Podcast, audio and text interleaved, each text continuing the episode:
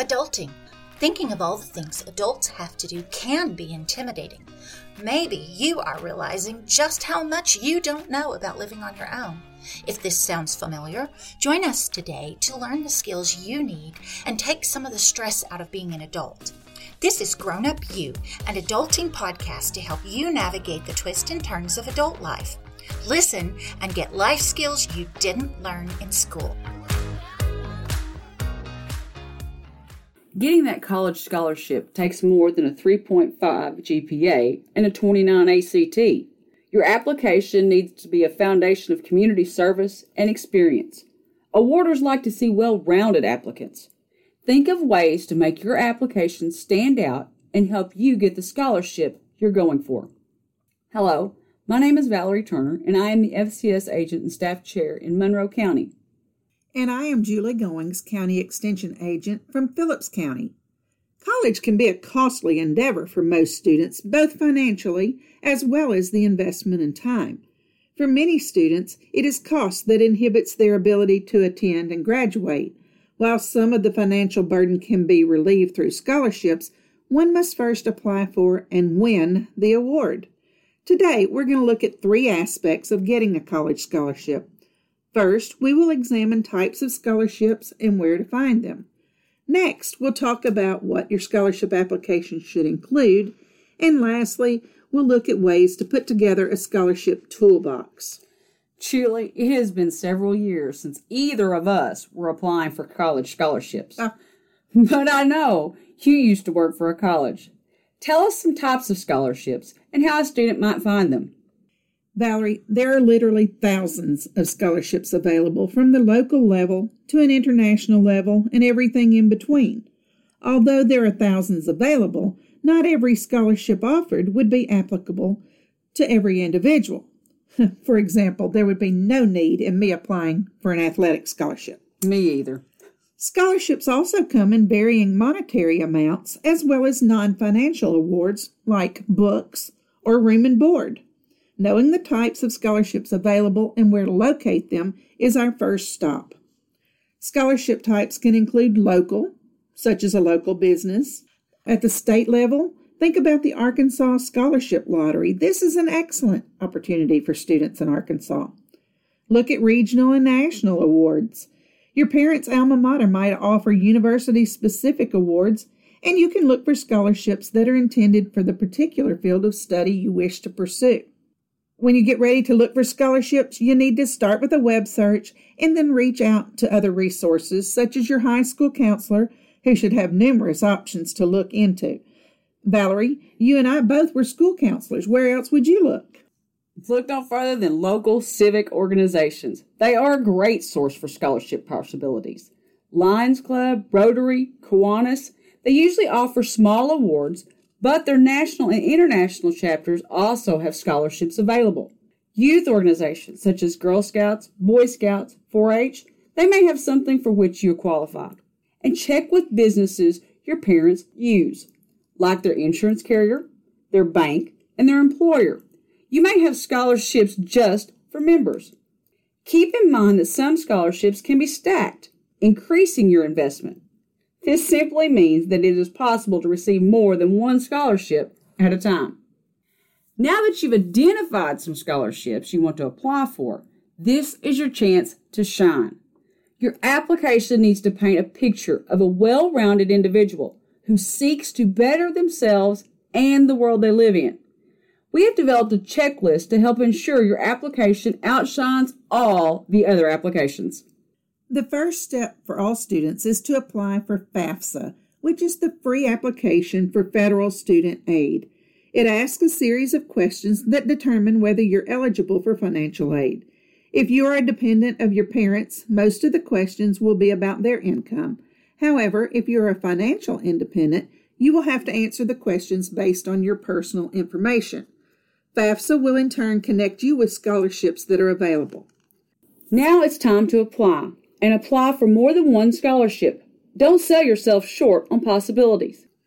Make sure you carefully read each scholarship application to know the requirements, such as who is eligible to apply, is it a junior, senior, college freshman, or a member of an organization. what specifics are needed for each application, and make a list of those needs, such as proof of identification of applicant, copy of transcript, references, and etc. Application due dates are another one, and submission requirements. Will this application need to be mailed, hand delivered, attached to an email, or uploaded to a website? Letters of recommendation can be very helpful too. They're exactly what they sound like a letter from a person who knows you and would recommend you for the scholarship.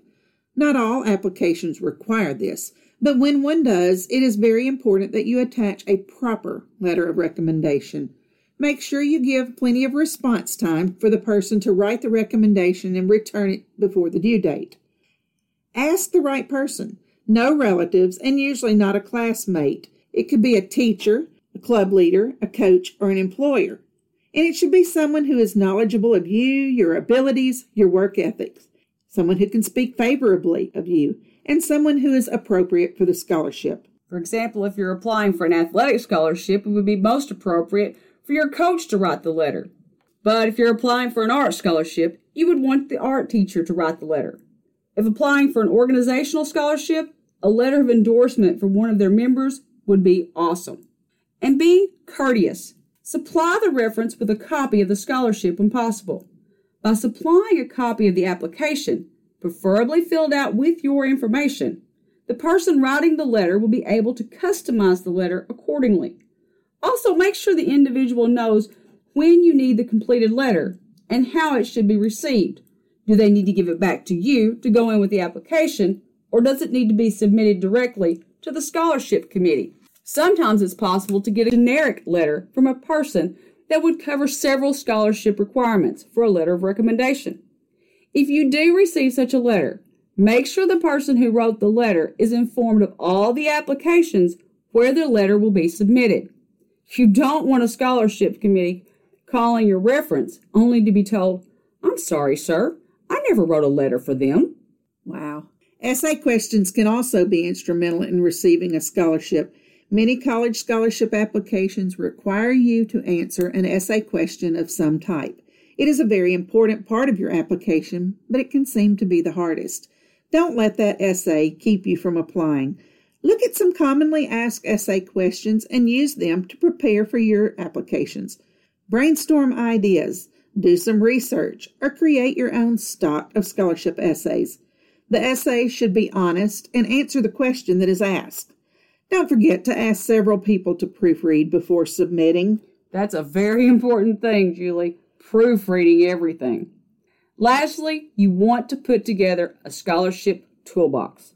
Scholarship applications can be one page or numerous pages and can require hours to complete. Do yourself a favor and create a file system where all of your scholarship tools can easily be found. We suggest a file box with labeled file folders for each of the following.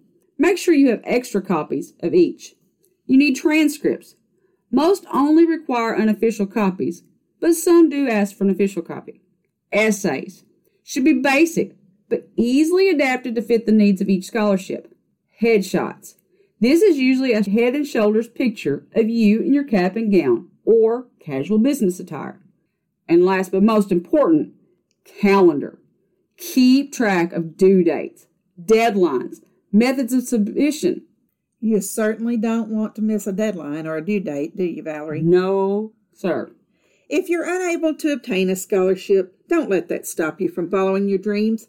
You still may be eligible for work study programs, grants, or student loans. If the idea of a huge financial burden looms over your decision to further your education, you might look at other options such as community college, technical schools, or online programs. Gosh, Valerie, I can see this leading to another podcast. Very good. Good luck in your search for funding your education. Remember to visit our website for a list of resources and reference pertaining to this topic.